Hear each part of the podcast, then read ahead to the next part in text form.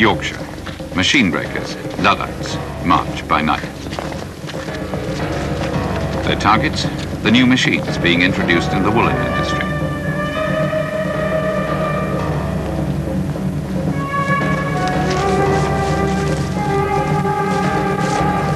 Machines that are putting skilled men out of work, destroying a way of life. Thirteen years ago, in 1799, the combination laws made unions illegal. These men cannot openly defend their trade. If we cannot openly present our case, then we're forced into this form of subversive and covert action. We would prefer to speak to the owners, the world and the authorities with a, an open face. But it is the law and the repeal of those statutes that formerly used to protect the working man that have forced us behind a mask and into the night. Only factories where the machines have been installed are attacked. Only the new machines are broken.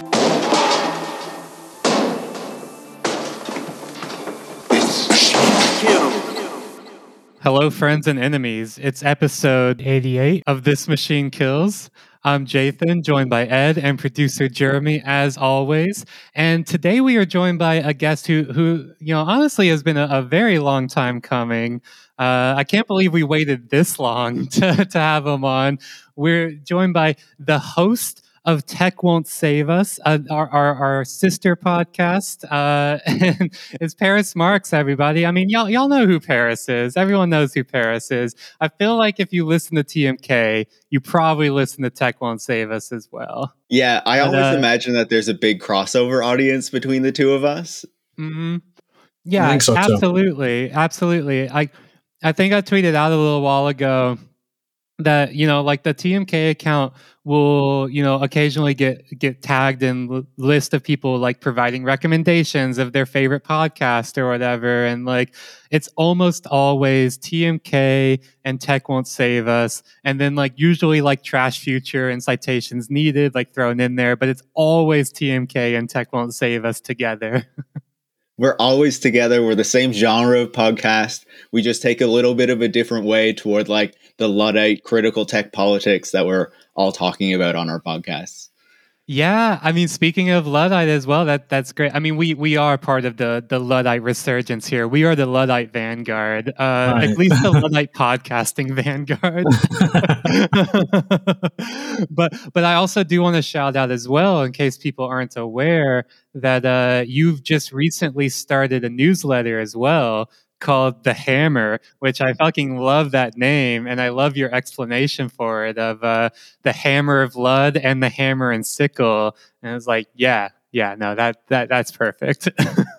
Absolutely. And thank you so much. Obviously, like, you know, just trying to get more of that critical tech perspective out there with the newsletter and you know if if you're interested in newsletters and you have critical perspectives on tech and like you know, the Verge newsletters and the New York Times newsletters and shit like that is not working for you, you can come to the Hammer and we'll serve you and give you that critical perspective on technology, you know, often linking to Ed stories and other critical tech stories around there. Thank you. Thank you. Mm-hmm. mm-hmm. yeah, no, everyone should definitely sign up for, for yeah. uh, the Hammer. It's a great newsletter. Yeah, I definitely, I, I think so. Cause you know, it's like, you know, there's some, there's some nice tech newsletters, but I do think a lot of them do miss by virtue of deep down in their hearts being tech op- optimists about like Silicon Valley's vision of mm-hmm. tech, right? Suffer from a lot of the flaws and shortcomings and limitations that you talk about in your podcast, right? That we've talked about in ours that are just not going to get us to like really understanding the political economy of technology or Silicon Valley sufficient enough to like displace it and create a new way of developing and deploying technology, right? Absolutely. And you know, there's still this kind of even even with the techlash, even with this, you know, how there's more criticism of these companies in the mainstream publications and in many tech publications, I think as you're saying there's still that kind of optimism, that kind of desire to want technology to serve a positive purpose, um, and still letting some of those negative things um, pass, or assuming that that is kind of an aberration rather than something that is kind of built into the foundations of these companies and and some of these technologies.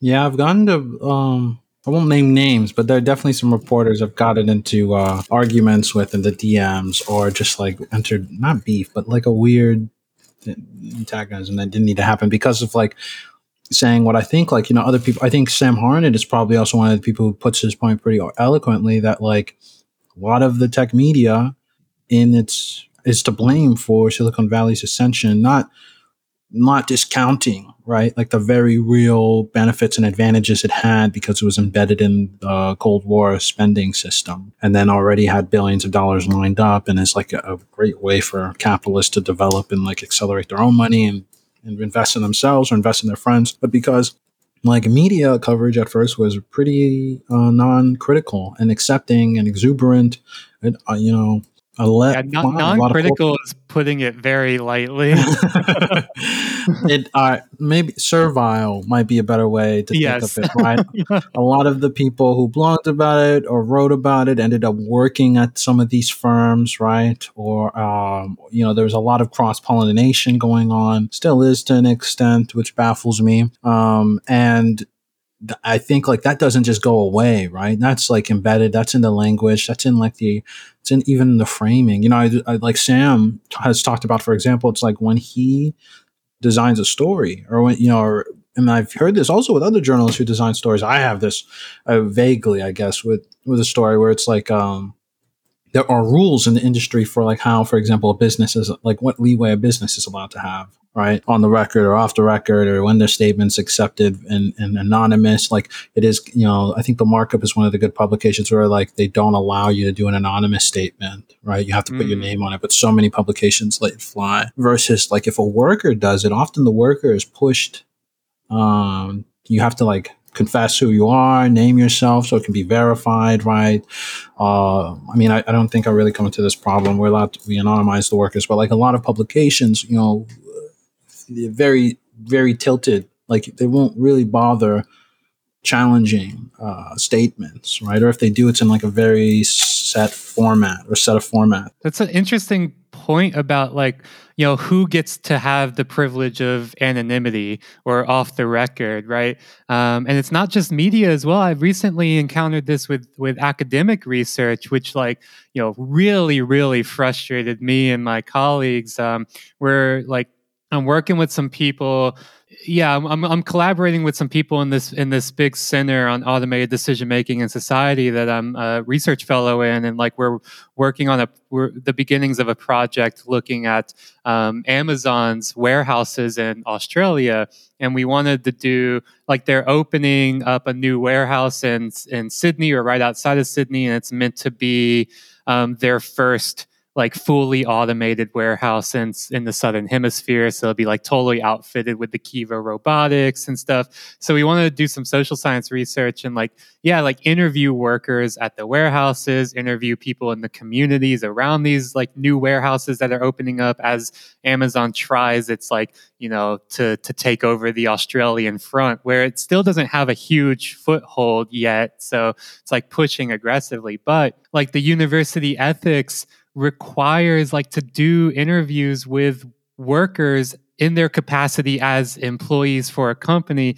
you have to get permission from the company to to do that for even just like academic university ethics and shit right which which shows proves to me i know it's the case with the, the, university. I'm sure it's the case with media that a lot of this quote unquote ethics is actually about liability the university doesn't want to get sued by Amazon or some company. Um, and, and so therefore they call it ethics, but really it's about lawyers covering the ass of the institution. Yeah, like that that's pretty wild though, that they would require approval from the employer.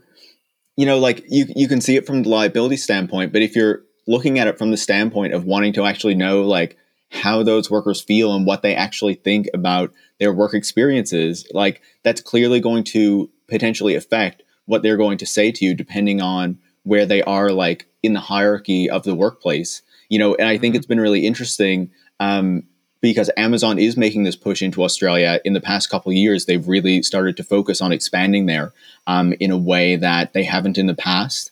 Uh, and so I think that's going to be really interesting to watch, especially as I, I feel like Australia is trying to carve out this space as like you know we are trying to take on the tech companies in a way that um, maybe other countries haven't yet, like they did with that news code recently, even though that was yeah. like incredibly flawed, as you discussed on your show. Um, yeah, so I, I, think that's interesting to watch. Like, I think the gig economy stuff is is making a really interesting, um, like the, it's developing in a really interesting way in Australia, e- even though it's behind some other countries in Europe. Um, but there's the real prospect of things happening in the future in Australia. So I don't think you know that we should be you know, Australia is really far away, and I think it's easy to ignore what's going on down there. Um, mm-hmm. But I think that there's also some really interesting things. And if we were to jump across the ditch really quickly in New Zealand, um, you know, it, it's also interesting because Amazon is, you know, naturally filming the Lord of the Rings show over there, massive oh, yeah. television show, mm-hmm. huge investment in the country. Um, there's already issues with their labor laws in the film sector having been rolled back for the Hobbit films with you know um, Warner Brothers. And Amazon is getting not only massive subsidies for the show for the investments that are happening there, but the um, government has sought to in exchange for these subsidies to develop a relationship not just with um, Prime Video and like Amazon Studios, but with the other parts of the Amazon company to then get them to do more work in New Zealand. So to like to develop this relationship with with the broader Amazon to get that into New Zealand. And it's like, are you considering the broader you know actions of this company like what this represents are you thinking about that at all or are you just thinking about like oh this is like economic opportunity for our country right mm. Yeah i mean the the answer is clearly just like the latter, right? It's economic opportunity. And now Amazon owns MGM or whatever, right? And so, like, their entertainment and studio arm is just going to explode even more. And I mean, that's been a huge thing for Australia as well, right? Like, all the filming and stuff. Because Australia was for a long time this kind of like, you know, COVID sanctuary um, in the in the in the world, or at least in the Western world. And so, like, we talked about on the show before, but you you had all these um, uh, celebrities, you know, bypassing the like you know the hard border right? Because they get all the they get exemptions right? Yeah they gotta sit in their like penthouse hotel suite for two weeks while they like self quarantine or whatever hotel quarantine. But then like you know i was like you know talking to a friends of mine in Sydney who, you know, saw like Natalie Portman out like having her birthday party like in a in a park uh, in Sydney and you know, like while everyone else in the US was still, you know, like thousands of deaths a day and you know, stuff like that. It's like all the celebrities just be like, okay. And and it was great. Australia loved it, right? Because it's like a it's a it's a it's it's a it's about economic growth, right? It's a it's a way to bring some of that economy into Australia and New Zealand. Yeah, New Zealand's been doing the exact same thing. And, you know, while they have the border closed, they've even rolled out like this new immigration program that is just for rich people, just for high valued Im- immigrants, right? Um, yeah. to, to bring their money into the country. And this is already a country that has been um, trying to attract that tech talent. You know, they let Peter Thiel buy a passport in New Zealand, notably. And in New Zealand has been this place where a lot of people in tech have bought second homes so that they can potentially escape the United States if you know the people were ever to turn on them and come for their wealth, so they can just take off down to New Zealand. Uh, so you know, I think it's really fascinating to see how, yeah, I don't, I don't know. Look, J- Jathan, I know you're usually the one who talks about what what Jeremy's saying in the chat, but he, just, he just said, "What about Kim Dotcom?" and you know, I don't know what's up with Kim Dotcom recently because I think like his his kind of court issues are still playing out down there. I haven't I haven't heard an update recently, but yeah, I don't know. I, I think it's fascinating how um, these countries are are kind of cultivating this celebrity, um, these certain industries uh, because they've been able to survive during COVID. I know this is like not tech related necessarily at all, but yeah, I, th- I, think this is fascinating stuff, especially when we're thinking about some of the richest people in the world and how they c- can continually benefit and like come out on top no matter what. Yeah, man, I haven't thought about Kim Dotcom in a in a long ass time. I forgot that dude existed. The filthy capitalists. They're always trying to steal Schmiegel's labor.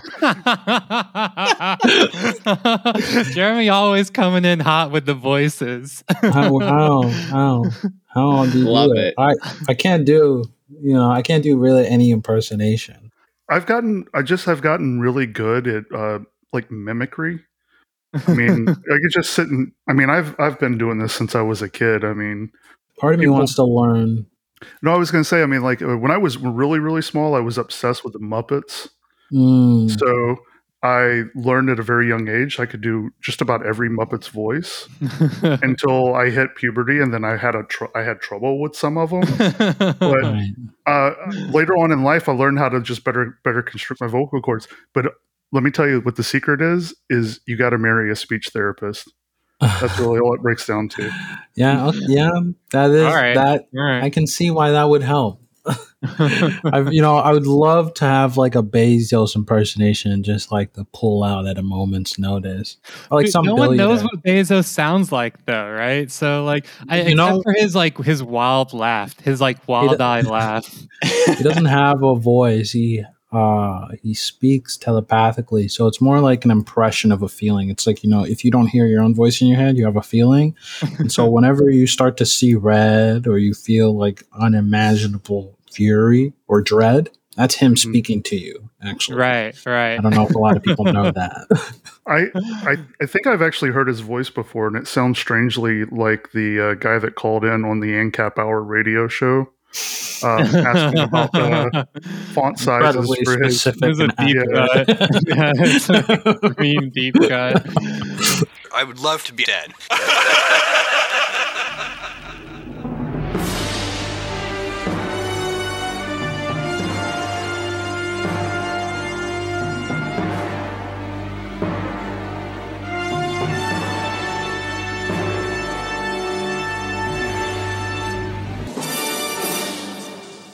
We we bring Paris on the show, and then uh, we just we just go loose. Everything just gets Mm. goosey.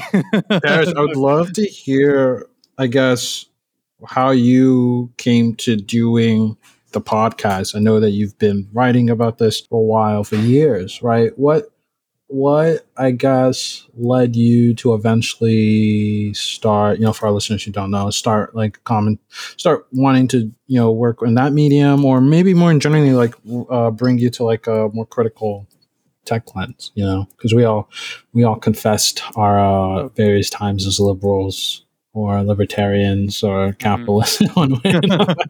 yeah, we all have a we all have radicalization journeys, right? There's a bit of a theme going on with with our, our like episodes these these uh these couple weeks now, right? Like having on uh, uh Wendy Liu and her uh partner Jason Prado to kind of talk about their radicalization journey, right? So yeah, yeah, how how did how did you get into tech criticism and tech won't save us? Uh, how did you start that?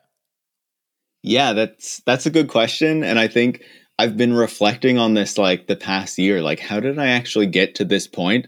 And I feel like I I don't completely know. Like, I started reading Marx back in high school, and then you know in university, I definitely took some courses where I would have encountered a bit more of that, but. Um, I took a break. I, I did three years of, of undergrad and then I stopped and took like a three, four year break.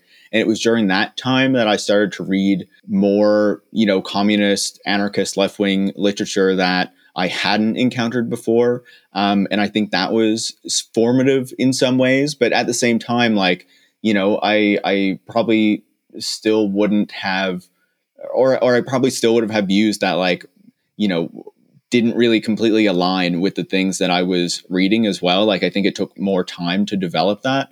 Um, so when I when I went back to university, I got into studying geography, and I feel like you know my focus then was on smart cities and even to a greater degree transportation, Uber, things like that.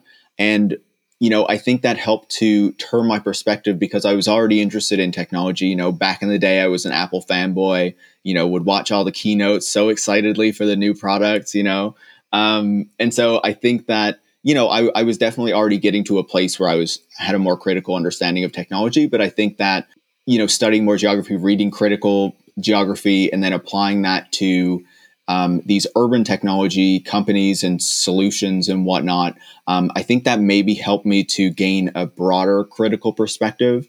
Um, and around that time when I would have been doing that, I was also beginning to write more critically about technology, and that began with with urban stuff as well. Um, and so, you know, then after a few years, I was writing for more publications. Um, and I wanted to start a podcast for a while on this topic, or you know, I was debating whether it would just be on technology or what it would would it be more like on urban issues and technology. But I decided, you know, general critical technology, I think was was a better fit, especially for the kind of stuff that I'm doing now. Um, and so that was that was kind of the direction I went. And then the difficulty was that I when there's not a global pandemic, I tend to be on the move quite a lot. I tend to move multiple times a year, um, you know, long distances, um, you know, do a lot of travel, things like that. So it was difficult to think about starting a podcast in that kind of situation. But then when we were in lockdown and I knew I was going to be stuck here for a while, I said, like, okay, if I'm going to actually start a podcast, now is the time to do it. Um, and, you know, so now what I'm about a year, getting close to a year and a half into it. Um, you know, I'm I'm enjoying it so much. Um, and so whenever you know this pandemic starts to ease and and I'll be able to move again, I'll have to figure out how exactly it works to record a podcast on the go. But for now, it's all good, and yeah, it's great. I love it. yeah, yeah. That I mean, that's why I think like the pandemic was a big boom for podcasting for sure. I mean, that's how like we started TMK um, in part because like, well like I, I, was doing some podcasts, especially around the time when when my book came out in March of 2020, which is like right as the pandemic was kicking off. So it's like impossible to do any kind of uh, press or whatever for it, uh, you know, in person. It was all like podcast and stuff, and um and yeah, I mean like uh, TMK in, in in large part, I think, owes a debt of gratitude to Tech Won't Save Us um, because like you had me and Ed on like really early, like separately. Um, but like around that time, like I had been doing some other podcasts and I just really enjoyed doing podcasts. I was like, oh, this is this is fun. Like this is fun to just go on and talk about things I'm interested in with other people for for like an hour plus or whatever. Um, and like around that time, like Ed and I have been like kind of like shit posting back and forth with each other on Twitter and kind of like getting to know each other on there. And then like I, I, I like hearing um, hearing Ed on Tech Won't Save Us, and I was like damn all right this can, this dude can do more than post he can talk too uh, and uh, uh, and so like yeah i think that was a big that was a big impetus where i was like thinking about oh i want to start a podcast who should i who like who could i do a podcast with and then um I don't know if we've ever told this origin story uh, in a free episode. I think we did in like our first freemium episode. Um, but uh, yeah, like Ed interviewed me for a piece that he was writing for Vice, and that interview ended up just being like an hour and a half of us just talking, like basically doing a podcast. and and then us being like uh, at the end of it, being like, "Yo, you want to just do this like every week? You want to just start a podcast?" I remember that though. I remember Ed like citing your work in his pieces, and I was like, you know, there's something happening here. And then when you guys uh, announced the podcast, I was like, yeah, this makes sense. Yeah, yeah, yeah. No, that was good. That was great because I remember, yeah, Jathan had joked about it a bit too, right? Because uh, I was like shit posting at the early hours. Like you, you were waking up, and I was still up shit posting to the yeah. fucking night. right. Uh, when my insomnia was really at it, you know. you know, so that's that's the origin story. Shit posting. Twitter is good, actually. Twitter, yeah, Twitter, really, really Twitter. thank you, thank you, Jack. right. Twitter's not all bad. Right, just a lot of it. We're yeah, yeah. Dorsey, though. Just the like, you know, the the the irony poisoning that it's given me. That's that's kind of bad. Uh, right. The emotional distance from the uh, from the fall of the world and the collapse of our ecosystem. That is bad. That's that won't help us. Yeah, but I mean, you know, the, the people together over shit over jokes. That's good. yeah. I'm just waiting for the new feature where he tries to figure out how to make us all like Bitcoin nerds, you know, because that has oh, to yeah. be coming. No, that is Uh, that. I think he is developing like that tip jar Mm-hmm. feature, and I know it's going to have a crypto element at some point, right? Because really, you know, I think that is like. I feel like he probably thinks that's like something that needs to happen. A very public platform that people use needs to have Bitcoin easily tradable so that then people no longer just see it as like a speculative money laundering asset, but as like a fun little token that you can trade that also is worth some money, right? Yeah, I mean, this is a huge thing with the crypto nerds and, and Bitcoin evangelists. Right? Is they want it, they want that legitimation. Yeah. They're fanatic, but they want that legitimation. That's why, like, what's happening with El Salvador is like, like they're latching onto it so hard is because, like, you know, th- it shows this is not just a uh, a commodity or or a little uh, you know absurdist distraction. No, this is legit legal tender, right? And uh, uh, what Jack had that tweet um, that I know a bunch of people, uh, all of us included, dunked on, but where you know, like the pre- the president of El Salvador was talking about how he was going to use volcanoes uh, to you know to to power the mining, an idea that he got from a like Twitter Spaces call that he just like hopped in, right? Just randomly hop. Imagine the fucking president of your country just hopping in a random Twitter Spaces call and taking policy suggestions from people that are like, "Yo, bro, you should use volcanoes, man, to How like power this shit." Yeah, we should use volcanoes. We should throw the mining rigs into volcanoes. That's what we should do. And I think that that would actually be really good. That'd create a lot of value. That'd free up the bottleneck for mining rigs too. I mean, that would, you know, create some jobs. I'm sure. Yeah, and and Jack was talking about how like this proves that Bitcoin incentivizes green and sustainable innovation, right? right. Right. Some wild shit. Just people can say whatever they want. That is the bad thing about Twitter is you are allowed to go on there and just post whatever you want. that you should not be allowed to post whatever you want. It, it has been wild though, right? Because you know, like I've never really been like a Bitcoin person, like into crypto, anything like that. And I used to just think it was like some weird thing that was like happening on the internet, like whatever. But in the past year, like I have just become like a hard, like anti cryptocurrency person. Like just seeing mm. how much this has exploded and like all the kind of hype that has been created around it and how like they're always trying to downplay like the negative aspects of this. Like the environmental ones are are one piece of it but like it goes so far beyond that. Um, and i feel like as this thing is growing like it only gets more and more negative. And now like after the miami conference like whatever it'll be last month by the time this airs whatever um, seeing just how like fucking crazy these people are. And then to see them like embrace this this like authoritarian millennial president of El Salvador who is just like taking advantage of this hype to get it for his own country and to try to like cover up how he's like you know basically kicking out the judiciary and like taking over the country um, but he gets all this hype because like bitcoin is like quasi legal tender even though it's all denominated in usd still Yeah. or something Yeah. like Kind of like I- Tether. yeah Yeah, that's- yeah yeah. Totally. it's above totally good all. stuff yeah yeah Right. Yeah. We, nothing suspicious going on with Tether. no yeah, I think also it is interesting to see. You know, I have friends who are like, and you know, people I know, interact with, and on online and, and and know in real life that are like really adamant that like there are some good things that can be extracted from these cryptocurrencies, the blockchain, or like privacy elements, or like not decentralizing or anonymized features. And it's like maybe, but like um, we gotta in the context of this incredibly messy thing that we have in no way, shape, or form contained any of the negative aspects of, you know, just throw the baby out with the bathwater. I think that we have to do that in this case. You know, there's some things, you know, there's a lot of Luddites, we all, you know, agree. There's some things that just don't need to be around, right? And I don't think a good enough argument has been made for why cryptocurrency should be allowed to flourish and we and give them time to get more ingra- ingrained into the you know day to day life or infrastructure of the world while at the same time we have no real solution to the climate change or to the ecological cost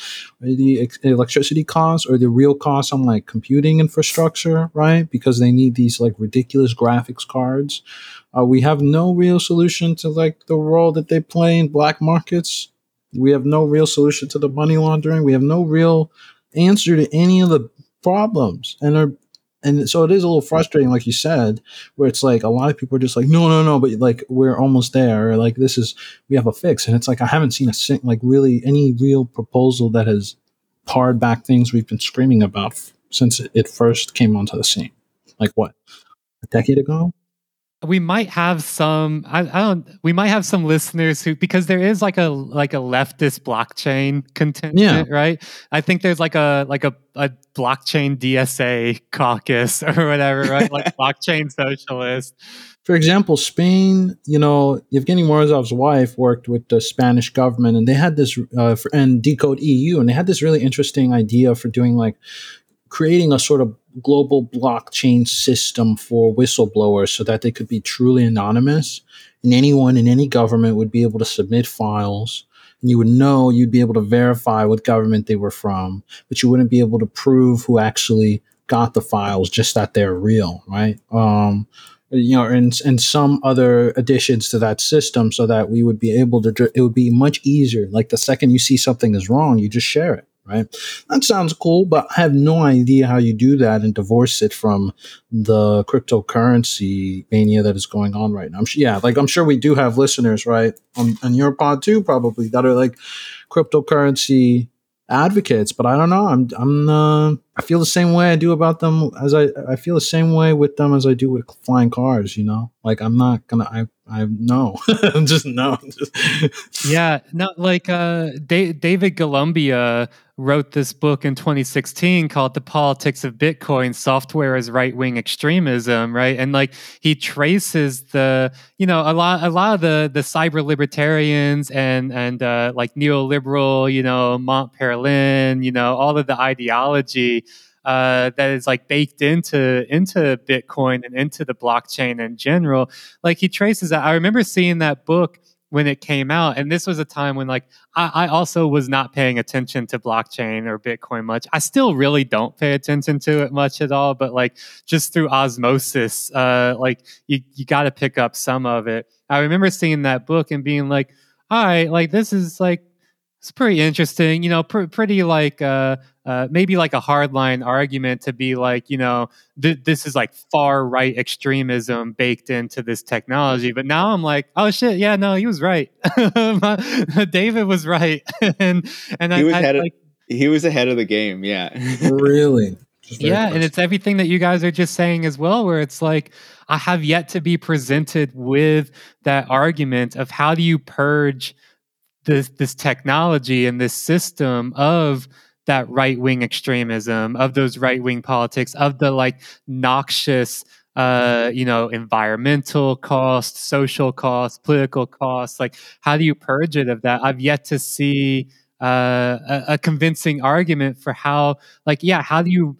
And I think this could maybe get into something bigger as well, like that luddite question of what do you smash because you're like, this is, you know, th- this is just uh it can't be saved right versus like uh what like what can you actually like save by purging those politics or appropriating it in some way I feel like when I think about the the cryptocurrencies in particular, um, I think there are two things that I really come away with. First, there's this kind of fetishization of decentralization and um, distributed technologies or whatever um, that tries to kind of ignore um, how these things can still be used in really negative ways that don't kind of show the kind of cyber libertarian utopian kind of politics that are associated with it that I think is like a general bigger problem when we talk about like technologies and networks and, and things like that. But I think it, you know, as you're talking about the Luddite politics as well and and how we approach it through that lens, I feel like personally, and obviously, you know, as I've said, I'm kind of anti cryptocurrency, but I think that this is an example where just because a technology exists, we assume that it should exist, that it has a place. Um, Mhm. And you know, we see this with so many different technologies, but I, I think it's a good example where it should be one where we say like, wait, like maybe this isn't working, and like this thing shouldn't exist. But in so many areas, we can't even go that far. Like it's like, yeah, but you know, it's around. Like, what are we gonna do? How are we gonna stop it? And it's like, no, like some of these technologies, like, do not display um, a benefit to the public good, the social good. And so it shouldn't be difficult to then look at them and say, like, no, this thing sucks. This thing is like hurting the environment. It's encouraging these really negative practices. Sure, you're fetishizing it through these ideas that like decentralization is great or whatever, when it's really not displaying those politics at all. So we should be okay with saying, like, no, this shouldn't exist. Maybe we can develop something better, but this particular implementation is against the public good, is against what we want. And, you know, it's not something that should be around at all. At all.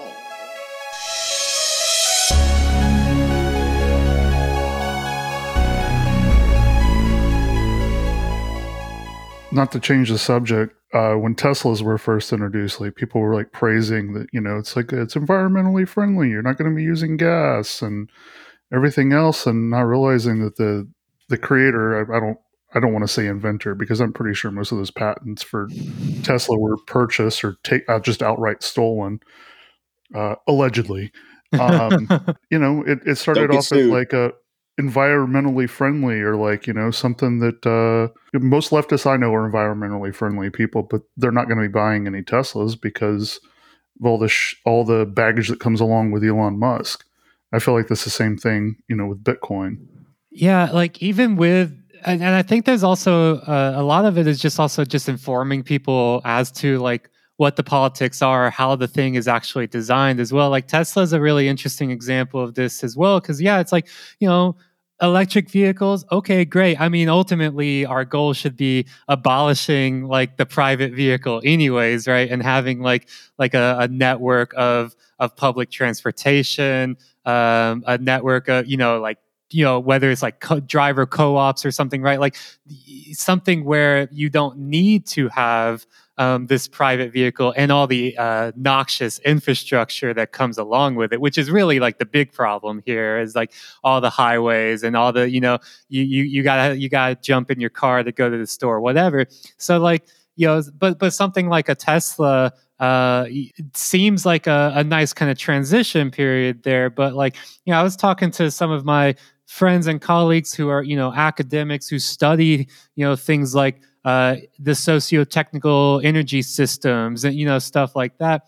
And I, I told them about, and and they were unaware. I told them about how Tesla is designed to have all this like you know DLC baked into it, right? Like like you you purchase a Tesla, this like base model Tesla, but then like all like basically to unlock these like software upgrades, like things already built into the car, but they're called things like an acceleration booster, right? Which all it is is a is software that uh, artificially like limits the speed of the car unless you buy the acceleration booster DLC download, you know, whatever. And I was like explaining like, no, this is how the the the, the vehicle is designed, right? It's not just about Tesla as a, an electric car that you know does or does not work really well um, technically does you know it does look very like uh, cool and it, like has a nice aesthetic to it so it doesn't look like you know like a prius for example right? I think it can kind of coax people into oh i can have an electric car and it can be like kind of sporty and it can be kind of cool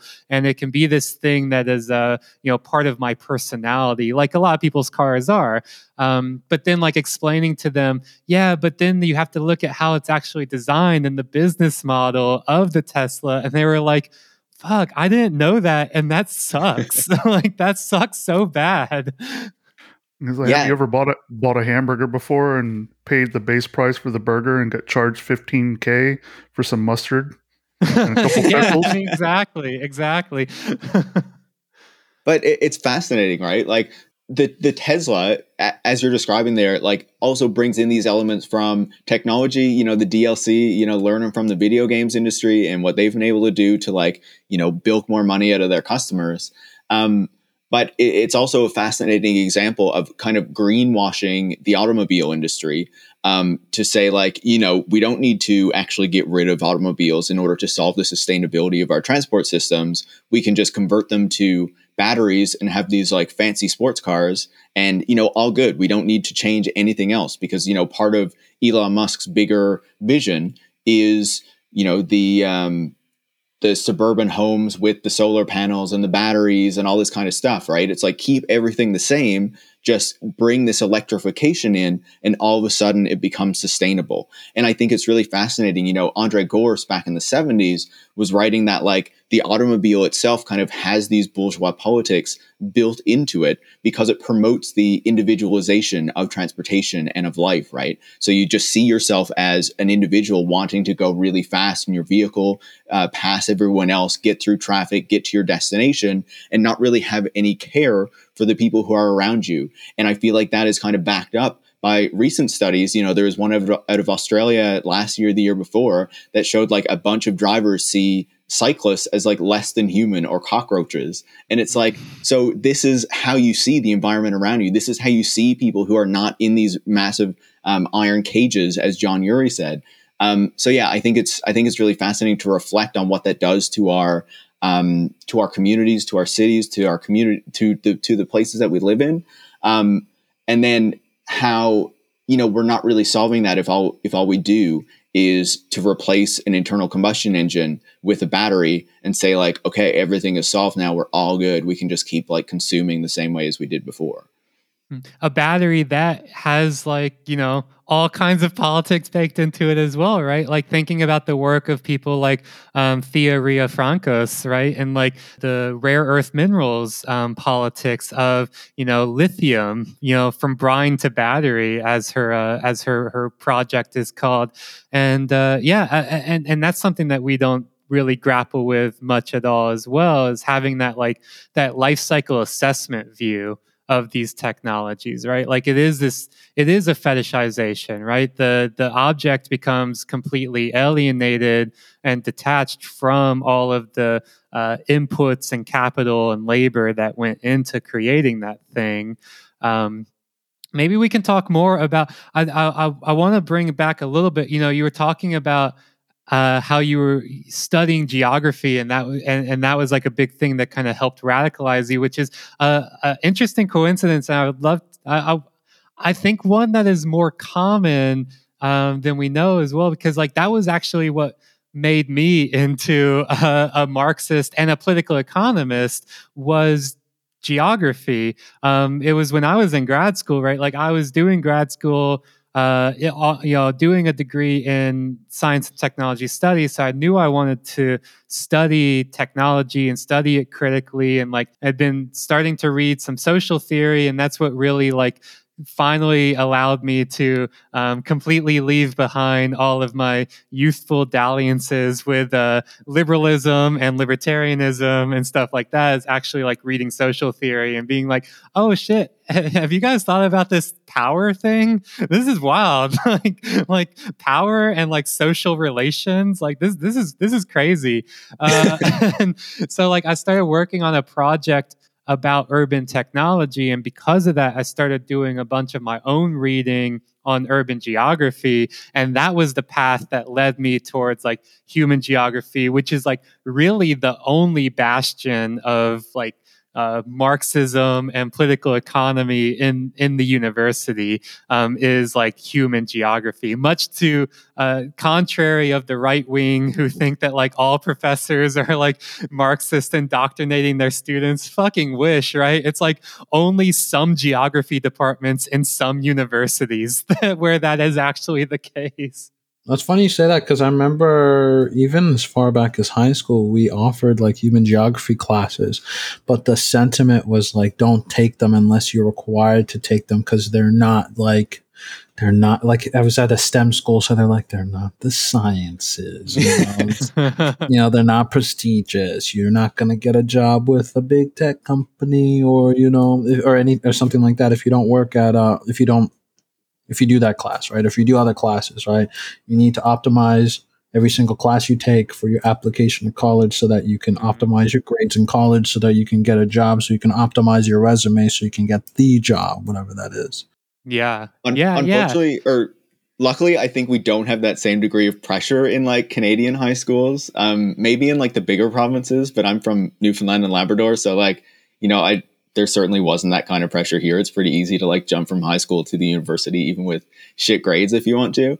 Um, but I think that even when you look in like um, geography departments at many universities there's also this divide between you know as you're saying at your high school like this divide between the physical geography and the human geography side of things um, and you know i think i can't speak too broadly but i think that the physical geography side of things is often better resourced than the human geography side of things. So it's more social sciences than physical sciences.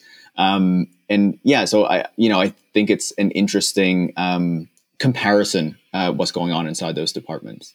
But I, I can expand on things if you want. I don't know if you have a specific question or thing you want to talk. No, I wanted I wanted to lead us towards yeah. I, I, in part wanted to share that like geography was a huge part for my own like um, becoming a Marxist, becoming a political economist, and like looking at technology through that lens, identifying more as a political economist academically than anything else. Um, and that was like all like my own independent study in geo like uh, in geography like during grad school. But I I, I wanted to link that up with you know we were just talking a lot about transportation, and I, I know you have a a forthcoming book from Verso focusing on transportation.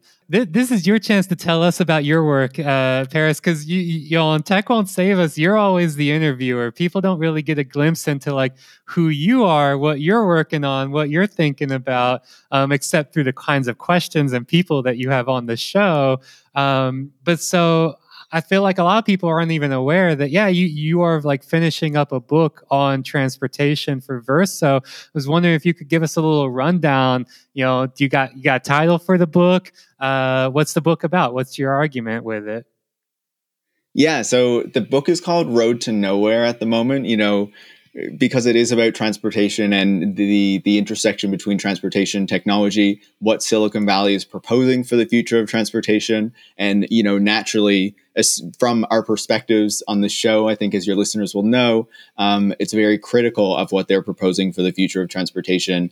Um, the problems with these proposals um, and you know what we should instead be thinking about as we think about you know what the future of transportation in cities should look like and and even more broadly what the future of cities should look like. Um, but you know that's that's a, a, more minor part of it. It's more focused on transportation. To your to your point about um, your studies through geography things like that like i had a similar experience. Um, you know my undergrad was in political science. Uh, that's what i started with and i didn't make the switch to geography because it would have required me to stay in my undergrad longer and I didn't want to have to do too many courses. But near the end, I did more um, geography. And in political science, m- my greatest interest was also political economy. That's where um, I got acquainted with world systems theory, things like that. Um, and so that certainly helped to give me a perspective that I didn't have before on these broader kind of global interactions, capital flows, you know the way that the system is set up to benefit the north and the core um, and exploit you know the south. And i think um, the perspective that i have on electric vehicles certainly comes from recognizing that many years ago and, and learning about that. And then you know i went into the geography. As i said my focus was more on urban and transport geography. Um, and you know in in my studies you know obviously reading david harvey henri lefebvre people like that um, learning about this kind of Marxist, this kind of left wing um, perspective on on geography and applying that and learning more about it. Um, and you know, through um, the studies that I did in my master's, uh, learning more about how these ideas and these policies are transferred between cities, how these things like uh, influence the way that we think about cities and, and societies and all these sorts of things. Like it was really fascinating to see that kind of evolution. And then I've tried to bring that historical perspective as well to the book. So it's not just like, you know, looking at what has been proposed in the past five years and saying, like, okay, this sucks, but trying to go back to, you know, when it comes to ride hailing, what was happening with taxis and through taxi regulation back through um, the 20th century or when it comes to electric cars how did that evolve from you know the turn of the century um, you know between the late 19 or late 1800s early 1900s when automobiles were coming in and there were electric cars all the way back then how did that evolve through the 20th century you know things like that trying to get this inner this historical perspective and then using that to also kind of critique what is happening now with you know the the general kind of critical perspectives that I have on tech and and cities as well. And so the the book in a way is the culmination of a number of years of research and writing on these topics for a, a, variety of publications, but also through my master's research and you know through writing my thesis. Um, and so you know I recently started a PhD, and so the book is kind of capping off that research in a way um, as I move into another realm of research with the with the PhD can't be having these PhD students coming into their programs with books already and a long list of publications and making the rest of us look bad. Come on, man. what are you talking about, man? You're publishing like awesome articles all the time in these journals. So Yeah, but I didn't come into my PhD with that. all right, let me hit you with a, a, a rapid question here. Flying cars, okay. good or bad, Paris? bad, very bad. Make man, them cry uh, yeah, yeah. also not happening. yeah. yeah. Also, big, big asterisk, big asterisk when anyone asks the question, not fucking happening yeah. anytime soon. I know. I always think of that. Uh, that that David Graeber piece, right, um, on flying cars and the rate of profit, and and like you know, uh, in part that is about him talking about these like failed utopian visions uh, and and the you know and the political economy of that right? The fact that like no actually it's like the like the constant need to combat the tendency of the rate of profit to decline that leads to you know these these failed visions but also these like failed utopias. And you know there there is that like you know, Baffler uh, hosted this debate between David Graeber and Peter Thiel, right? Because Peter Thiel famously was like, you know, we were promised, uh, you know, flying cars, and all we got was 180 characters or whatever, right? Talking about, you know, throwing some shade on Twitter. it was like 70 then, right? That was before they doubled it, so yeah. we could do our rants. um, it is it is really interesting though because when you look at that when you take that historical perspective as well when you go back beyond like you know 2010 you see that like so many of these things like obviously we know flying cars were proposed in the past a number of times and they thought you know they were going to have them by the year 2000 and they never came but like you can go back to the 1920s and see them predicting autonomous vehicles all the way back then and like mm. you know they're a couple decades away but they're going to happen and then they don't happen and then in the 40s they're going to happen again and then in the 60s they're going to happen again and it's like all these things happen over and over. Like we're promised them over and over and they never arrive. And so we're supposed to believe that this time is finally going to happen. Like, you know, fully automated luxury communism. Like I, I always, I always harp on this book, but it's like, it's taking all of these promises like at face value. And it's like mm. we shouldn't be basing our our whole vision of the future on these ideas that have been promised so many times. And like they're not happening. Like by the time the book is published we can already see that automation is not killing all the jobs. Like uh, i don't know. I, I could just rant about this all day but it's just like we're promised these things all the time and we're supposed to like take them seriously all the time. And the media gives them this like air that they don't deserve and it's just so frustrating because we eh, because then like a few years later we can see oh wow look it was bullshit. We all well we didn't all predict this but like people like us could see this. Some people like us. Some people were writing you know back in the early days of uber that it sucked like and but you know it just doesn't get noticed because like we we want these things to happen. The the general discourse wants these things to happen and it's just like can we please like in the 20th century they didn't have algorithms they didn't have uh, artificial intelligence they didn't have advanced electronics. We know now those are the things that you need to have autonomous car. Maybe this time we are closer to them happening. Yeah, and you know the singularity is just a few years away, Ed. Yeah, it is. It actually is. I think it's actually happening in uh, 24 years, right? it's like that guy who like keeps predicting the end of the world and then it doesn't come, so he predicts it again a few years later, and like he he still has this cult following.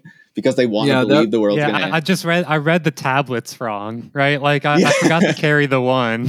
oh my god. I was raised in uh, was raised Seventh Day Adventist, and I think the premise of the belief system, a Protestant belief system, is the world was predicted to end in 1812. sus- Suspiciously close to the Civil War, but whatever. You know, predicted to end around then, um, or not. Sorry, not the not 1812. It was it was actually I think it was predicted to end much closer to the Civil War. 1812 was the War of 1812.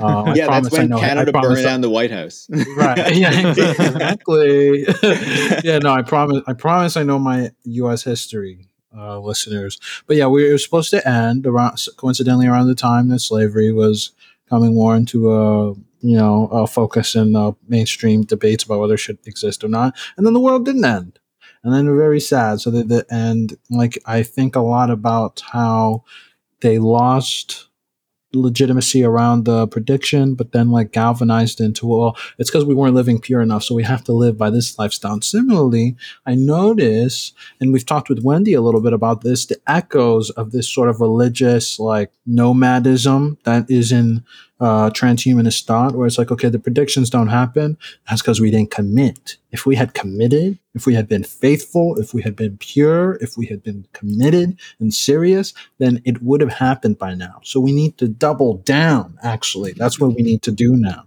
right? Imagine we all fall asleep and wake up in 20 years, Oh, and every God. and every mega church in the United States is just a techno Christ church. No. Oh, no. it's going to happen. I just I just watched Snowpiercer. In my mind, it's just like we're gonna have a nice portable ark. That's I mean, we wouldn't even build that. You know, there's no fucking way. It'd just be a bunker. There's no way. Yeah, no, a no, goes around the no. world. Even that movie is a little Hey. too utopian. Maybe China's building building trains. oh yeah, yeah. The One Belt Road. Actually, that's what it is. It's building the uh, Snowpiercer train, but for Eurasia. right. so I brought up flying cars in part because um, uh, Melbourne because you're was in Melbourne, chosen- and Melbourne was supposed to be one of the places. That's right. Oh, that's yeah, right. Uber was. Mel- Uber- Melbourne was Uber. chosen by Uber Air to be one of its three trial cities uh, for these like electric vertical takeoff and landing aircrafts. These like you know they were supposed to be the flying taxis, which is also I mean very funny, right? It- it- like Mhm. you know Uber ke- Uber kept up this charade for a very long time until they you know like last like late last year sold Literally until the day of. They, I'm sure they had communications like the week, the month before about how this was the future, and then they're like, "Oh yeah, we sold it all." yeah. yeah. they, you know, they they sold it off uh, for for you know I, I think like o- only like seventy five million dollars to, Yeah, they some company called Joby, like just a fire sale. It was also a deal where they essentially paid that company to like take it off of their hands. That's really what happened there. They like got an equity stake in them, and they gave and it was uh, I think it was another one of those reverse equity stakes that they do, like when they exit a market, like what they did with uh, Didi uh, and what they did with Yandex, where it's like you get some equity, we get some equity, we give you a little money, you give us a little money, you know. Mhm. yeah, Yeah, it- it- just when the they pulled out did of all those big books. bets. Yeah, Mhm. when they pulled out of all those big bets last year, like the micromobility, uh, when they got rid Mhm. of Jump, when they got rid of the autonomous vehicles, when they got rid of the flying cars, it was all like basically paying other companies to like take it off of our hands. it's so wild that the value didn't collapse at that moment then i remember it's like now all of that justified uber being anywhere north of like a billion dollars right the idea that it was gonna you would you'd log on you'd wake up in the morning and you'd say you know what? I want to go to bodega. And then you'd go on the micro mobility uh, section of the app and you'd get on a scooter and then you'd be like oh shit i gotta go to work. And then you'd get on the fucking either you'd use it to or uh, to get on a bus or you'd use it to get a ride here and then you'd go to work right? And then you're like, oh, you know, I want to go uh, on a trip or some bullshit, and then you take a flying taxi right to JFK and then fly off to wherever you wanted to go. None of that was ever going to happen, but. you know, then, but then they sold that as the lie, and then they sold it all, and then they sold off everything, right? So they're never going to get a monopoly, and they're never going to get the sci-fi dreams. I'm a, I'm a little sad about it to be honest. I mean, the company Joby that now like you know that that uh, owns Uber Elevate as it, it changed its name from Uber Air to Uber Elevate. Uh, it was using like, both the names. Elevate, Elevate was like the division, and Uber Air was Ah. the service. So it was like it was like one Right. of those like Russian dolls where you're like constantly, you know, trying to find what's what's at the center. I don't know. the, Yeah. the the first time I saw them use both was the week was like one week where they were like, yeah, it's going to be super cheap coming from JFK. Then like that same week there was a helicopter crash in Manhattan, and then like, for like a few weeks. I, know, I was, I was gonna say like I'm kind of sad. I mean the the company Joby still says bullshit, but they still say they're on track to launch the flying taxis Oh, in yeah. 2023, which was Uber's Yeah. original plan. But they can't. But as of December of last year, they cannot say whether Melbourne would would still be involved or not. But Oh. low key a little sad because like I, I I would love to have a front row seat to watch one of these uh, Uber Air uh, helicopters just fucking like crash in the Yarra in the Yarra. That's how I want to die. That's how I want to you know, die. s- speaking of that though, every time I'm in Melbourne, seeing those fucking helicopters land on the Yarra River, it just drives me mad. I hate it. and so What do to it- imagine that Uber would be doing that as well, like it made me so angry. They literally land on the on the river. Yeah, so they've got these floating uh, God. like helipads where Like there is Bezos. a yeah, I mean it is a service where like I mean it's just like a like a tourism, like a sky tourism service where you can like, you know, get this helicopter tour of Melbourne, but they lift off and land off of this floating helipad on the Yarra River. And I've I've I've like walked across the bridge where the helipad is like as a as a helicopter was like coming in for a landing. Um, but uh, yeah, I mean that that kind of stuff is so wild. But it's like, all right, on one hand, it's like, all right, th- this kind of like tour like tourism, like a you know a, a helicopter tour of the city. But to think that it's a taxi service that you hop in that and it's going to like take you to the airport or something, which um, famously like getting to Melbourne's airport is a is a pain in the ass in large part because there is no train service there. There's no like public transportation to the airport. You got to take these uh these buses or or you gotta or hop on Skybus, man. Yeah, you got to hop on the Skybus, which is, you know, it's annoying. It's not like Sydney, which actually has like a train that goes directly to the airport and to the city.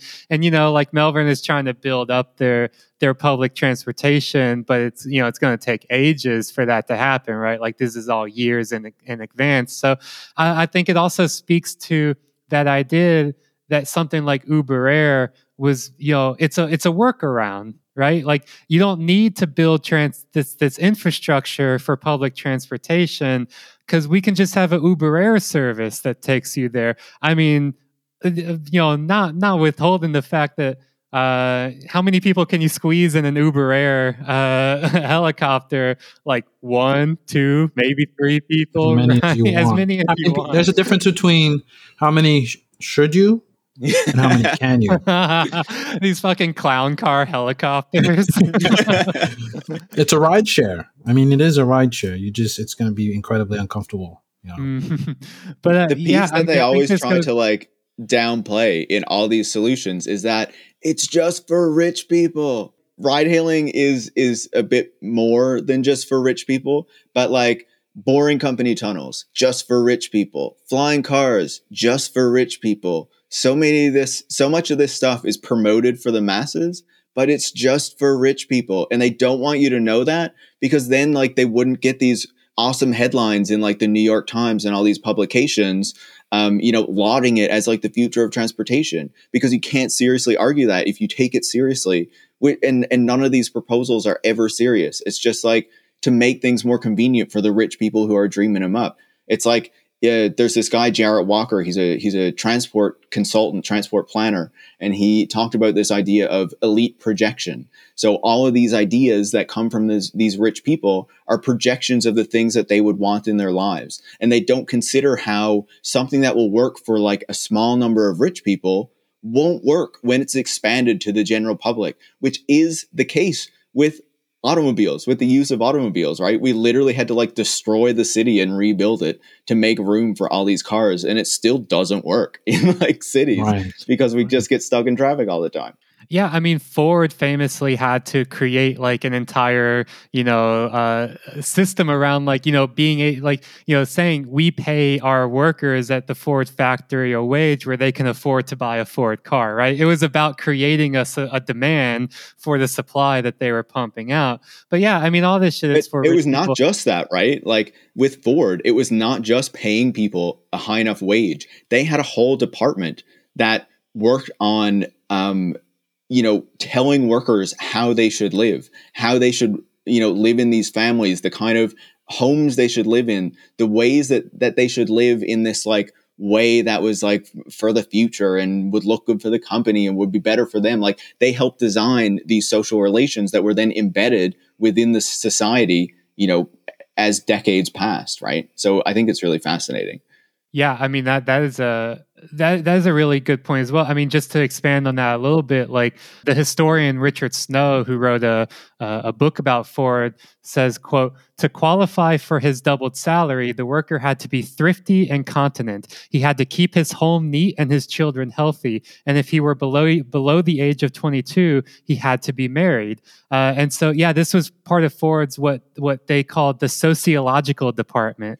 of Ford Motors, which would do these like uh, they would send these these investigators out to workers' homes, conduct interviews, these in-depth questionnaires, make unannounced visits, um, yeah, to advise workers how to live correctly, to make sure that they were living a a moral life. Like uh, in Richard Snow's book on this, he was talking about how like Russian immigrants who worked for Ford um, compared these investigators to secret police. Right? They were like, oh, these these are like the czar's secret police. Like they just show up unannounced and make sure that like everyone is living a moral life according to what Ford thinks is a is a moral life. How, how long until uh, Amazon starts doing that with with the warehouse workers? Right? Like.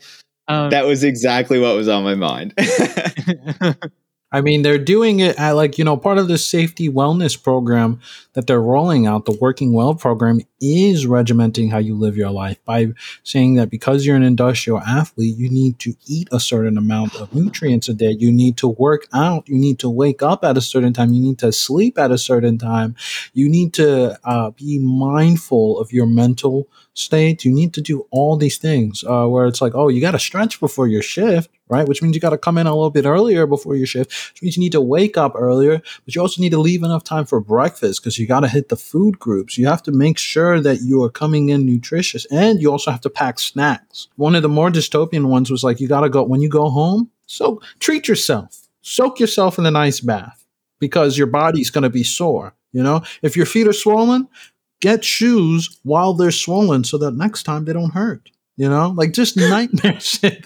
You know, that is a virtue and constitution of a good worker. Right. They they they call it this virtue. I mean, it also is the the kinds of things that um like welfare reform in the US in the 90s, right? Yeah. Like Clinton's workfare, welfare shit, right? Like these social welfare programs had this kind of disciplinarian side to it as well where like you know people would similarly make these like you know unannounced visits at people's homes that were like getting welfare. And you know there were famously examples of uh, uh, uh, uh you know they like would visit like a, a like a black single mom's home who is like getting welfare and see like like a like man like men's underwear or something like that in the drawer and be like oh you you you sleeping with somebody?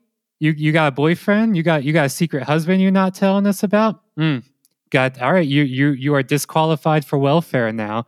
Yeah it is this this it's a neoliberal authoritarianism which enters into people's personal lives and social lives through this this veil of virtue right? And yeah i mean you're totally right ed. I, I forgot about that industrial athlete shit that like And it's widespread. exactly what they're doing A lot of companies do it. I think Amazon is the lightning rod, but a lot of companies do it. Their program is inspired by Boeing's, and Boeing had this fucking setup where they were going around spreading their their you know evangelical insight into how to reformulate work and in grinding working conditions throughout the industry. Right? I mean, this is um, sinister shit. Right? Never really left after Ford. You know. It's quite presumptuous of Amazon to think that their workers have bathtubs. You know, yeah I mean, Yeah. also true I mean, it's quite presumptuous to think that they're workers that have homes. I mean, there are a lot of people that work for Amazon in Washington State, especially Washington State, that are living in their cars. Well, when Ed said that, like it made me think of the Camper Force program, right? Which is documented in Jessica Bruder's book, um, Nomadland, which was turned into the movie. Um, but about how they recruit these people who live in like trailers and vans and things like that to work in the seasonal periods. And like those workers talk about like going back to their campers at the end of the day and like just having to lie in bed because they're in so much pain and like take a bunch of painkillers. Um, you know, they're not able to sit in some hot bath. Like it's freezing cold in a lot of the places where the where they're staying, and you know their campers get super cold. It's like this isn't possible. They should have chosen a different camper. I mean, that is what a virtuous Amazon worker would have done. Right. That's why they're not. That's not why they're not getting promoted. Yeah, they should have got the luxury camper with a bathtub built in. Right. They could have gone from Amazon. They could have just. They could have paid for it with a Next day flexible, a flexible pricing program that may have garnished wages at a competitive but fair rate for the next few years. Right. and that's why they're not getting the promotion, not because Jeff Bezos doesn't believe that warehouse workers shouldn't be promoted in the company and should be kicked out the door after Yes, uh, less which than is a year. also yeah, which is the in uh, which came which comes out of the report that the New York Times had, um, which is that what like Bezos is kind of not low key high key disgusted with the idea that, and I think this also informs the anti union opposition, the idea that te- that his warehouse jobs are anything other than a temp job, right? You should be out under a year, which explains so much about like hiring practices like the hiring to fire, like the high churn rate, like the the really oppressive working conditions like time off task and all these other things that like seem unusually cruel but actually make total sense if you just think that like anyone who stays there for any amount of time is a freak, right? Mhm. It is fascinating, though, if you think about how Uber has kind of churned through the low income workforce and is now having a Mhm. really difficult time finding people to drive their Ubers. You know, Yeah. Amazon is also churning through the low wage workforce really quickly. Um, Yeah. And so, when does it reach the point when you know they've already had everyone who could possibly work for Amazon work for Amazon, and now they're struggling to find people to work there? And I think that's already happening. That's why you're seeing wage increases and things like that. It's not because Jeff Bezos uh, all of a sudden saw the light and now he believes in a fifteen dollar minimum wage. I think that's a good point. I haven't I haven't thought about it also with Uber's the connection between Uber's inc- and Lyft's incredibly high churn rate. Like the last year we have data for it's plus ninety percent, almost ninety five percent. Um, with like, and I'm assuming it's been consistently that for the past few years because it was that for those for the few years preceding it. That high churn rate, and then them just like at the end of the day having like a set pool of workers who they can pull from. Like it's not it's like only like it gets larger and smaller as working conditions progress but it's specific groups of people who are more likely to work for these companies and these companies burn through them at prodigious rates right? So yeah the question does emerge. When is when is enough enough?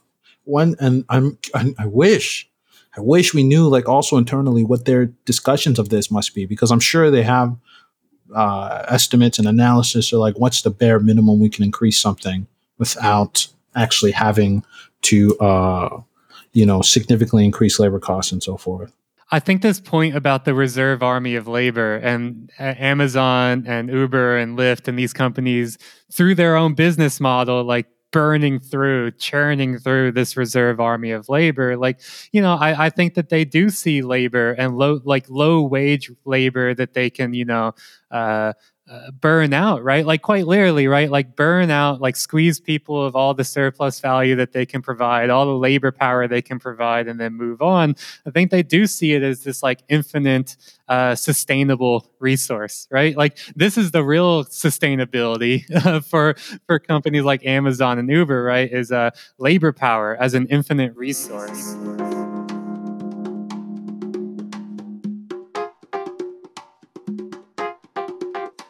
Yeah, and I get the impression that you know maybe Ed would know more about um, the Uber side of things, but it feels like they do not have a good grasp on their labor pool and the the amount of workers that are available to them, and ensuring that they have enough to, you know, deliver their service, which I think we're now seeing the impacts of.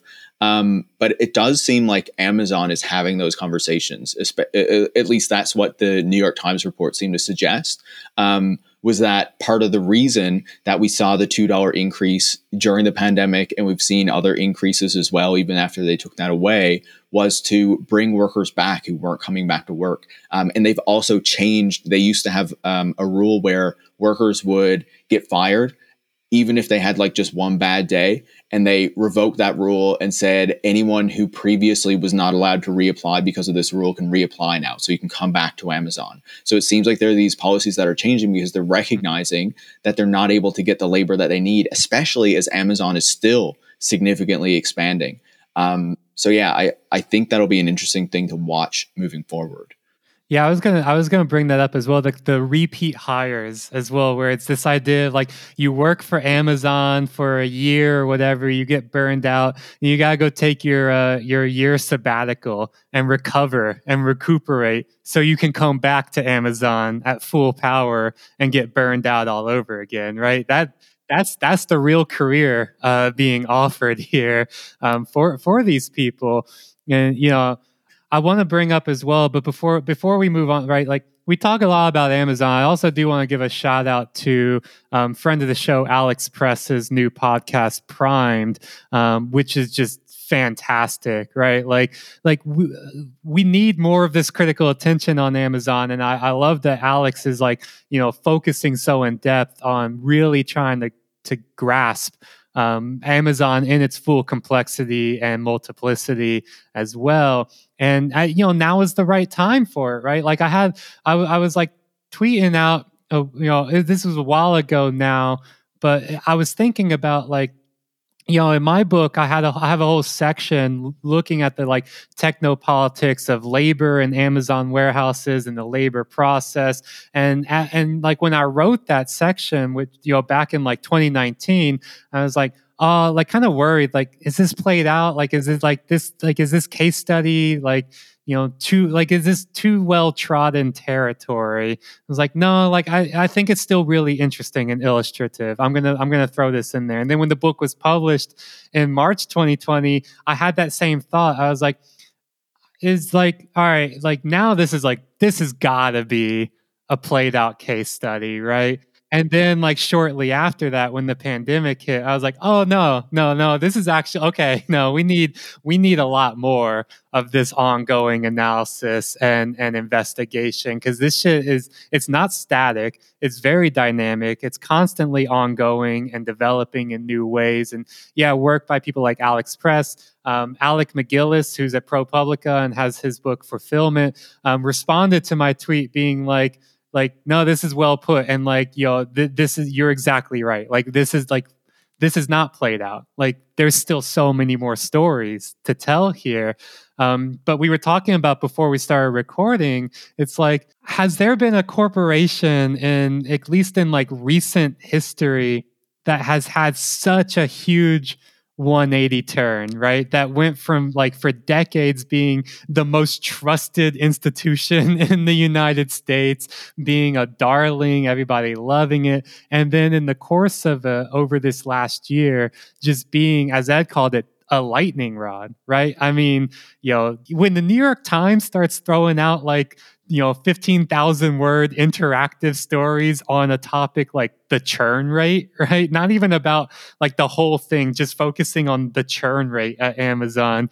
Something is up. Something is wrong, right? Like it, I, I, it's hard for me to think of a of a of a single corporation that not one that has become a lightning rod for criticism and investigation, but has become so after doing a complete 180 in terms of uh, um, you know general public perception although as alex said in our episode with her uh, which is right is that um, we are somewhat in a uh, an echo chamber right in terms of uh, you know like I, I still talk to people now who are not really quite like people who are academics you know they don't study technology uh, like we do and stuff but you know they're you know very smart people who pay attention to current affairs and stuff, but like, you know, not even really aware of who Jeff Bezos is, right? They're just kind of vaguely like Jeff Bezos. Oh, that name sounds familiar.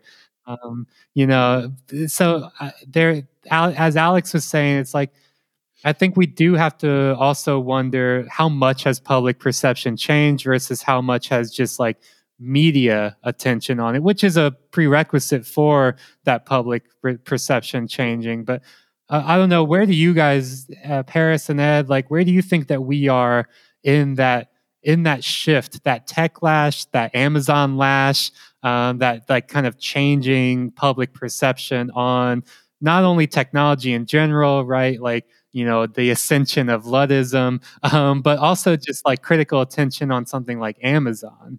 You know, Evgeny Morozov talks a bit about how we're in the middle of like an interregnum in that there's an attempt to legitimize a new narrative, or I think like there's a recognition that the old one is not going to do among most of like the savvy and like um, intelligence is too generous. Um, self-aware tech insiders, right? Um, the tech executives, tech founders, tech, tech investors, and then there's you know sympathetic and like sincere in some places, and in other places not. Attempts by like those who might cover them or interested in writing about them to participate in a similar sort of construction of a new narrative, whether that's like the, uh, rehabilitating the old one or coming up with a new one. And I so that I, th- I very much feel like we're in an open open field where like a bunch of ideas are contesting each other, but that still the language we all speak in is the one that we've been indoctrinated with for like the past decade, which is very much like still background assumption is that Silicon Valley remains the best way to solve social and political problems, and we just haven't figured out a proper way to harness it.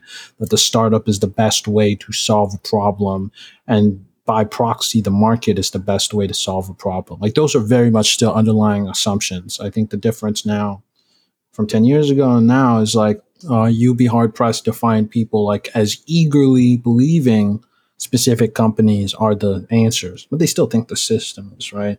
But I do think people are open to like when you sit and you press them and you provide them with all the examples and a framework to they're much more open to I think perspectives they might not have been otherwise, right? I don't know if you could have like I mean you could have written about Luddism. People did write about Luddism. You know, we had the boy uh I just forget his fucking name. Thomas Thomas uh Pincon or Pi, I can't say his last name. Picon. Thomas Piketty? Oh yeah, no, oh, Thomas Pynchon. Pynchon. Pynchon, yeah. Yeah, yeah. Um you know, uh secret Luddite and has some stuff written about Luddite and writings about Luddism, right? But I mean, he's also like a weird eccentric figure in, in, in his own way, right? But you, I think like mainstream, there have been discussions of Luddism, and there's been writing about Luddism for years and years and years. But like the idea of, but the core idea is working there. Not everything has a right to exist just because it was made. That we should like be a lot more critical and slow. That we should unravel some things. Are stuff that I think has only been able to thrive because like of this interregnum period, it feels like. Yeah. Um, I would larger, largely agree with that. And before I provide my perspective, I'd say, you know, I think Jathan, your book really holds up really well. And I feel the same way. Like I've I've written this book now and it doesn't come out until sometime next year. And I'm like, is this gonna hold up? Like, is this gonna is, is this still gonna resonate? Um, so I'm crossing my fingers and hope, hoping that it works out like yours did. Um, but you know, on your on your question, I think it's really interesting to see how narratives have shifted around Amazon and how Amazon does this get this more kind of critical coverage. Um, but I would also agree with Alex that I think we are in a bubble. I think you know when I talk to people who are not mm-hmm. really up on these things. Um, you know, they order from Amazon, they rely on Amazon. Mm-hmm. They don't really know a whole lot about the negative stuff that Amazon has been up to, what it's been doing with its workers. Like, I still think that is um, kind of the the place of people who pay a lot of attention to tech and possibly who pay attention to a certain type of media. But I don't know how much that has kind of made it out into the public. I think the Bessemer the Bessemer Union Drive and the the media around that maybe helped to get it to some more people. I hope it did. But I think that there's still this issue where a lot of people aren't paying attention to this. A lot of people rely on this and you know i i think that is possibly a failure of media. You know as ed was saying like there's still this belief that even if we're criticizing amazon even if we're criticizing facebook there's still a belief that these tech companies are kind of the way that things are going to get solved or this this mode of developing technology and technology itself is going to save us from these issues if we just let it develop in the right way if we if we you know break up the big ones and let let new technology companies form then that's going to kind of be our solution. Um, and i think that you know hopefully the work that we're trying to do is to kind of dispel those arguments and you know obviously there's a lot more people who are doing that as well and you know i think it's interesting to also see how there's this new kind of um, group of people, like this new kind of thought leader um, collective that is kind of mm-hmm. forming, like people people like Tristan Harris, who are trying to say like, you know, these these companies are bad. Some of the things they're doing are bad, but like, you know, we still need to trust in this way of doing things in in these technologies to solve these problems. And I think that is still kind of the perspective that we get from most media. You know, I would say that obviously Motherboard, where Ed works, is one of these places that gives us a different perspective, that gives us this critical perspective regularly, and that I think is really welcome. I think One Zero used to do in general a very good job of this. There were some things I disagreed with there, but generally I really liked it. And unfortunately, that was shut down by Medium because they want to do a Substack now. Um, you know, I think Rest of World is doing really interesting coverage. They have shifted mm-hmm. more from a business oriented publication when they started to more of a labor oriented publication. I still have some criticisms of what they're doing, and I still have questions about where their money is coming from, and so what's going to happen down the road. But I think that is really interesting to watch. I think in the in like the the kind of larger sphere of things, these these um, tech publications, the mainstream media publications like the New York Times, there has been a shift there. But I think in those, there's still this desire to believe. They still want to believe, right?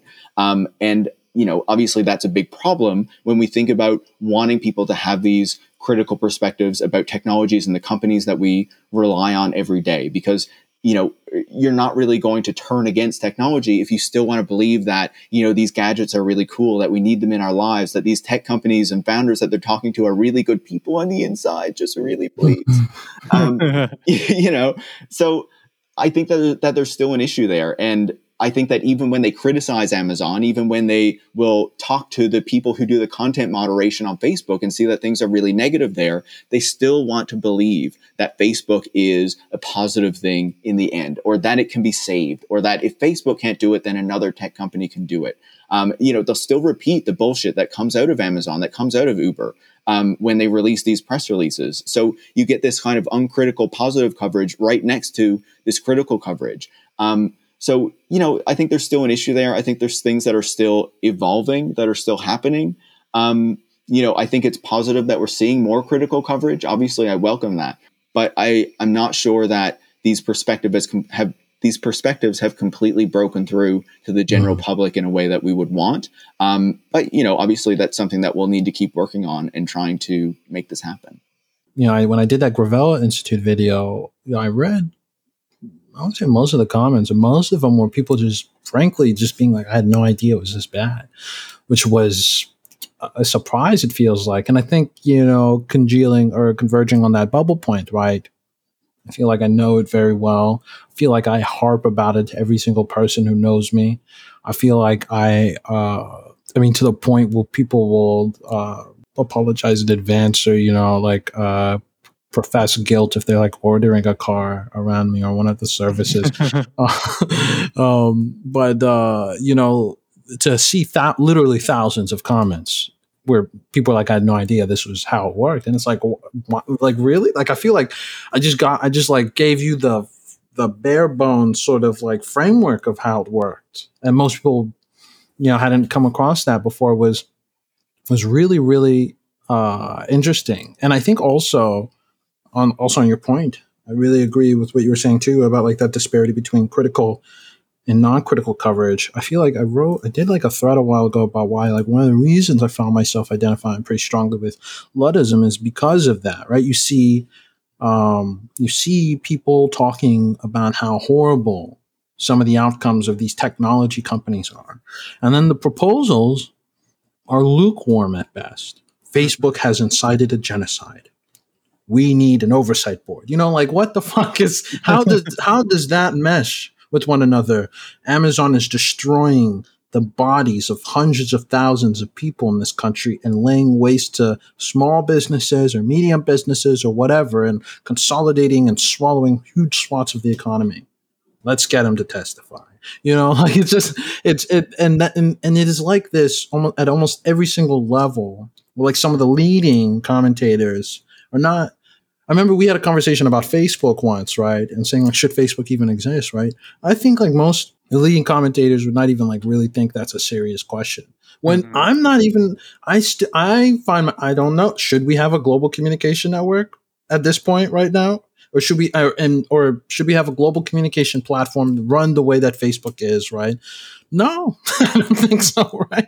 But how do you uh, articulate that or get that perspective through um, to a group of commentators who already you know believe that it should exist because it's here and so we just need to work on it. And then as a result of that like how do you also speak to all the other people who like either because they just have lives that are full of work and so they don't they can't pay attention to it or because the coverage is like so hegemonic in like a very base level that they don't really see the criticisms or they don't need to like dig in or look at these things because they're told that it doesn't affect their life or it really doesn't affect their life right in in, in immediately obvious ways. And i feel like those are also hard problems too right? How do we do propaganda better than a lot of these corporations do but not on the media and on the and on these communications networks or maybe on them too but also in the public right? Because we do like they have the benefit of like being literally you interface with them directly whereas like if you're trying to do a critical perspective you have to do all this other shit to get in front of a person right Mm. if they're not in your community or if they're not a neighbor or if they're not someone in your immediate social uh, network right or connections Yeah, it makes it's me- hard. it, it is hard. I mean, the, we have a we have a really hard task of counter propaganda, right? Which is really what I, uh, you know, we call TMK agitprop against innovation and capital. I mean that that is what we have to do, though. We have to do agitprop. We have to do this counter propaganda because it just even makes me think of um uh right like that that profile of Chamath Palihapitiya that we talked about, uh, you know, a, a while ago. In there, there's a quote from uh, Kara Swisher, right, who is, you know, a New York Times opinion columnist, uh, you know, has been called uh, the most powerful tech journalist uh, in the U.S., right? Just like a, a hugely, hugely influential, uh, popular um, tech journalist who in you know in, in the in this in this profile this new yorker profile of of palihapitiya um she's quoted as saying quote i shouldn't like chamath but i do. He's a blowhard but that's not a crime and he's not a malevolent fuck like so many of them. Yes he is. Like what the fuck are you talking about? Right? Which i think just shows you as well of like where so much of the, so much of this is right? Like even the even the the the the, the critics right? The uh I, I mean i don't know if i would ever call kara swisher a critic but you know she's a you know a very well-known influential tech journalist um, who ought to know better right? But is quoted in a new york new yorker profile being like i shouldn't like him but eh, he's he's a lovable guy, you know. He's a uh, he's a blowhard, but at least he's not malevolent and malicious. And it's like, what are you on, right? Like, Swisher does this a lot too, and like it, it's not just Swisher, but yeah you know you see Kara Swisher also doing this stuff with these CEOs, like treating them, you know, as they're just nice people who are doing evil things, um, which, which just doesn't make sense. And even you know, it, there's also this this kind of which you see with a lot of tech journalists, this kind of history of saying like, oh yeah, self driving cars, or oh yeah, this technology, or oh yeah, that company, like it has to exist. It's doing this world changing thing. And then a few years later, when it's like, no, actually, it's doing a lot of really shitty things. It's like, oh wow, look, it's doing these really shitty things. But mm-hmm. Mark Zuckerberg, you know, good guy, right?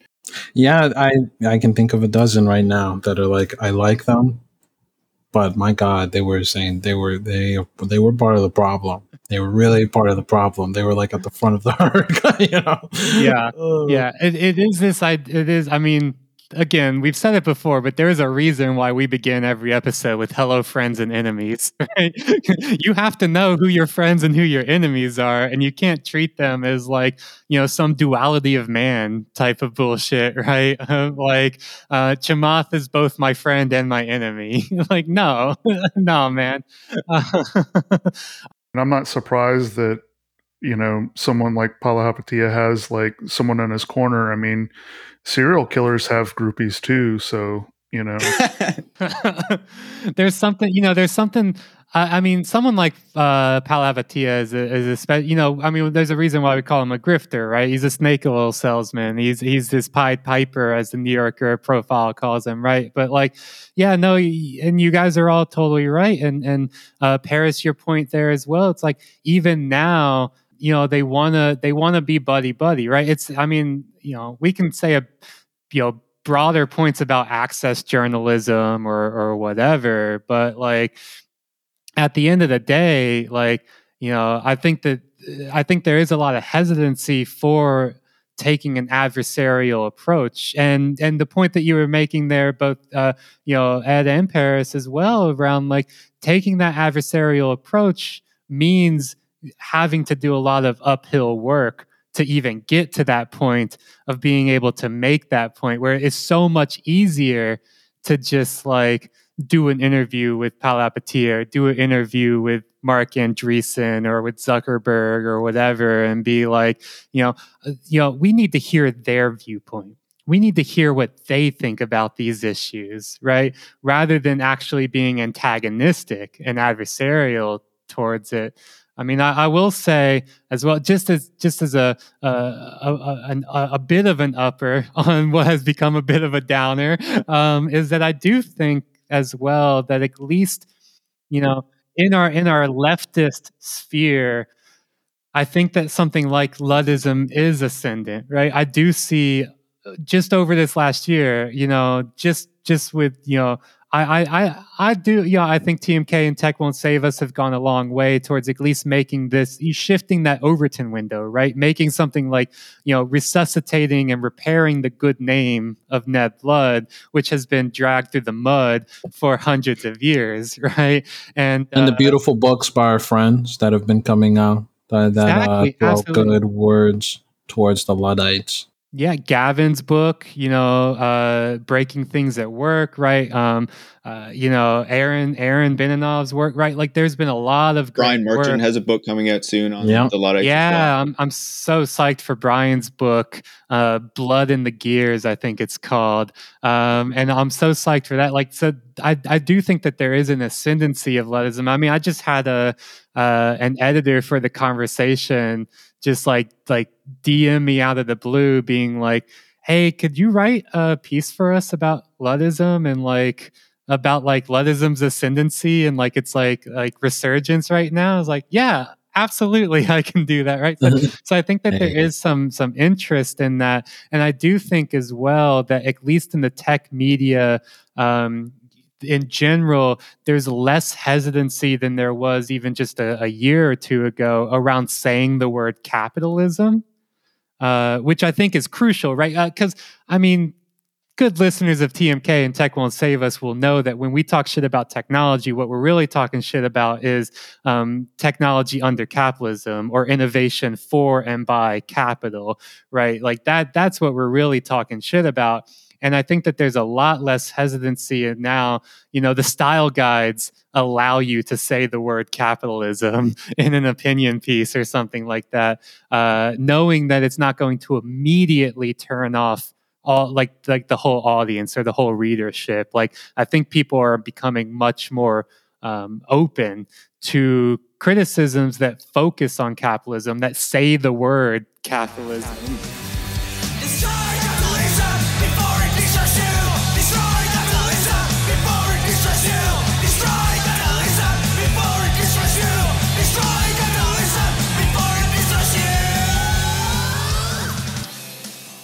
I think I would also say, and not to like to toot our own horns here, um, but that I think it's becoming even more important to have people like us, you know, outside the tech media. I know Ed is in it, but you know Ed is in a certain part of it.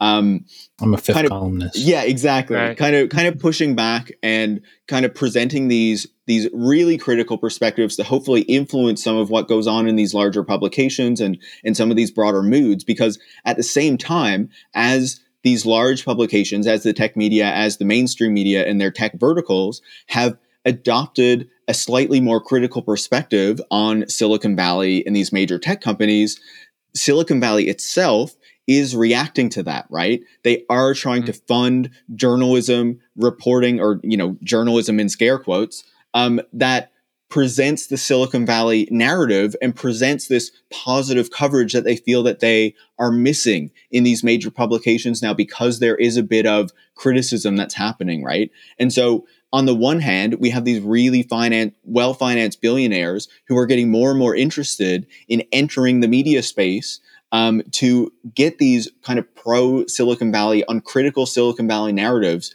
into the the public sphere, the public imagination, more than they have been in the past few years. Back to this kind of pre 2016 time before there was more criticism in these larger outlets. And so I think it's important that there's also kind of a, a counter to that, even though we have, you know, far less resources, far less of a platform than those people, you know, there needs to be this challenge. So hopefully, you know, there can be some sort of like countervailing force or, or force kind of pushing back on what they're trying to do.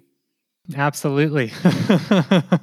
I mean, I think we're coming up on time now, and uh, I, I think that's a nice way to kind of wrap this up. You know, we, we should toot our own horn every once in a while, right? we, Right. we, we deserve it. It's called self care, and you know what? We, we Right.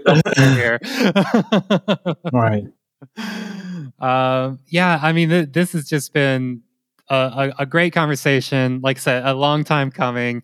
Um, everyone should know where to find you, Paris, but in case they don't, um, give us the rundown of Tech Won't Save Us, where to find you, your work, and what to look out for next. Absolutely. So, you know, I'm at Paris Marks on Twitter. All the things I do are on there. Um, if you are interested in another critical tech podcast and you're not listening to it already, you know, any of the major podcast platforms, search up Tech Won't Save Us and you'll find me or at Tech Won't Save Us on uh, Twitter. And, you know, if you like newsletters or you like podcasts and newsletters, you can also subscribe to The Hammer and get a weekly update on critical tech news. Um, you know, that's not going to be, uh, you know, positive about these tech companies or you know giving a, a kind of beneficial um, perspective to these major CEOs and whatnot. Yeah, absolutely. And and you know, we all we all subscribe, we all listen to Tech Won't Save Us and the Hammer. And you know, for for people who might not cross over between the two, uh, you know, highly recommend it because while we're all like, you know, TMK, Tech Won't Save Us, and Trash Future are all kind of existing as like sibling podcasts in, in various ways, we all do so in very different styles and very different approaches as well. So it's not, you know, you're not getting the same thing repeated at you by three different uh, groups of podcasters, you know, per week or whatever. You're you're getting uh, a much rounder view um, and a much different style of looking at it through our our three podcasts, right? And the, I mean, there's a reason why there's been so much crossover between between the three of us, right? Between our three podcasts, is that uh, you know we're all we're all trying to work towards the same uh, the same goals, doing so in different ways. But I think creating an alternative, uh, you know, critical tech um, kind of media sphere, podcasting bubble for for people to, you know, get these counter narratives, get this agitprop, get this propaganda against Silicon Valley and startups and capital and all that bullshit. Yeah. Why do why do capitalists get to have all the bubbles? You know, it's about Yeah. time. It's about time we make our own, right? That's right. The capitalists have New York Times and Washington Post and Wall Street Journal, and sometimes speculative assets and real estate and cryptocurrency and NFTs. We get them. We get the critical tech media bubble. We get. That's right. That's right. Hopefully, it doesn't pop when the pandemic's over, though, and everyone Oh, yeah. goes back into Yeah. normal. Yeah, to the moon. We're going to the moon. You just have to fucking hold. oh man, uh, the real red planet here is not Mars, but communism. For our next episode, we'll have Kim Stanley Robinson on to talk about his award-winning novel. Oh, bro, Right. don't uh, don't tease that because Loki, not even Loki, high key would fucking love to get Kim Stanley Robinson on. So, I'll I'll I'll lure him on. He's an anarchist too. I'll get him. yeah, he's been on the Antifada. They did a fucking great episode with him, and he's a socialist. He's an anarchist. Like, he uh, was all on right. Chapo like I don't know a long time ago. all right, It's right. time. All right, it's time. It's time. the TMK and Tech won't save us. That's the real home for Kim Stanley Robinson. All right, that, I'm putting and Astra San Graham to the stars through blood. I'm putting this on my vision board for uh, for 2021. uh, Kim. Stanley Robinson. Uh, all right, this has been fantastic. I want to thank everyone for listening. Uh, you can find us at patreon.com slash this machine kills. You can also find uh, Paris and Tech Won't Save Us on Patreon. Plug that link real quick. Where can people find you on Patreon? Patreon.com slash tech won't save us. There you go. There you go. So subscribe to both of our wonderful, lovely shows, uh, and you can get you know from from TMK you can get uh, premium episodes every single week. Unlike Paris, who refuses to put things behind a paywall, we are on the paywall grift. Uh, so uh, thanks everyone for listening, and uh, we will see y'all then. Later. It's